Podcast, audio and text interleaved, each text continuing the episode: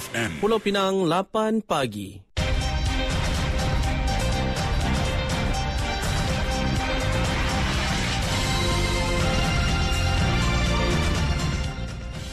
Warta Mutiara bersama saya Zatul Iqmah Muhammad Noor. Assalamualaikum. Salam Malaysia Madani. Usaha pemulihan bekalan air di daerah Barat Daya telah mencapai pada 99% setakat semalam. Ketua Pegawai Eksekutif Perbadanan Bekalan Air Pulau Pinang Sendirian Berhad, PBAPP K.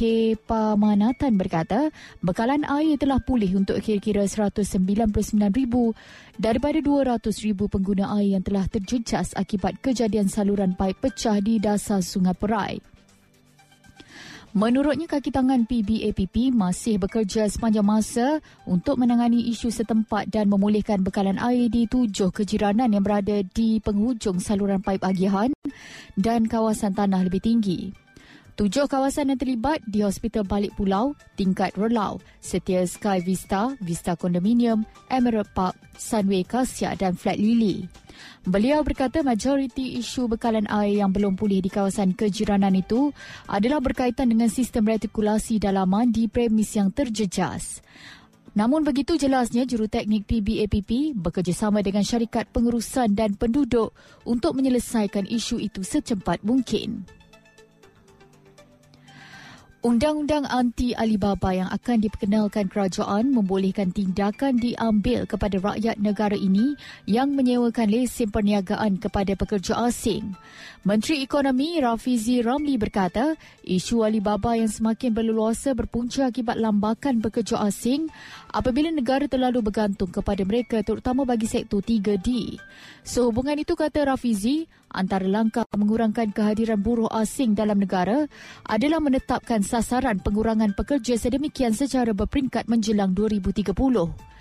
Terdahulu kerajaan dilaporkan akan memperkenalkan undang-undang anti Alibaba dalam usaha menghapus amalan berkenaan dalam sektor ekonomi di negara ini.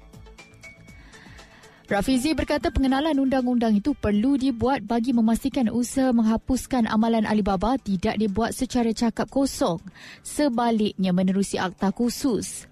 Katanya penyelesaian menyeluruh dan berstruktur perlu bagi menghentikan budaya Alibaba selain negara dianggar mengalami kerugian antara 17 juta hingga 18 juta ringgit susulan amalan tersebut. Malaysia berdepan resiko mempunyai generasi muda yang terbantut tumbesaran jika tiada tindakan diambil bagi menangani isu pemakanan dan diet.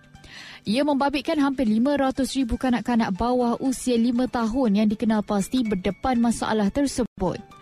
Kanak-kanak dikategorikan sebagai bantut apabila tidak mencapai ketinggian sepatutnya mengikut usia mereka berdasarkan carta pertumbuhan panjang atau tinggi untuk usia seperti disyorkan Pertubuhan Kesihatan Sedunia WHO. Pakar pemakanan dari Universiti Sains Malaysia USM Prof Madia Dr Hamid Jan Jan Muhammad berkata, masalah bantut membabitkan kanak-kanak boleh diatasi sekiranya semua pihak mengambil berat pengambilan protein berasaskan haiwan dalam diet harian, terutama kanak-kanak berusia kurang 5 tahun. Beliau berkata sekiranya penekanan pengambilan protein diberikan kepada golongan berkenaan dalam tempoh 5 tahun kelahiran, kesannya boleh dilihat bagi tempoh 10 tahun akan datang. Mengulas lanjut, Hamid Jan berkata masalah bantut itu boleh dielak walaupun ada faktor genetik yang mana purata ketinggian penduduk lelaki dan wanita di negara ini hanya di antara 150 hingga 160 cm yang menyumbang kepada ketinggian anak. Justru katanya kanak-kanak mengalami masalah itu perlu dikenal pasti sebelum 5 tahun kerana ada kajian membuktikan pengambilan susu penyusuan penuh hingga 6 bulan secara eksklusif membantu pertumbuhan tulang secara optimum. Beliau berkata ibu bapa perlu cakna kepada pemeriksaan rutin mengikut usia seperti temu janji klinik kerana kanak-kanak bantut akan mengalami masalah obesiti dan penyakit tidak berjangkit lain berikutan mereka tidak dapat membesar atau tinggi. Dari sungai hingga ke segara, Palestin pasti merdeka. Sekian Warta Mutiara, berita disunting Zatulik Muhammad Noor. Assalamualaikum, salam perpaduan dan salam Malaysia Madani.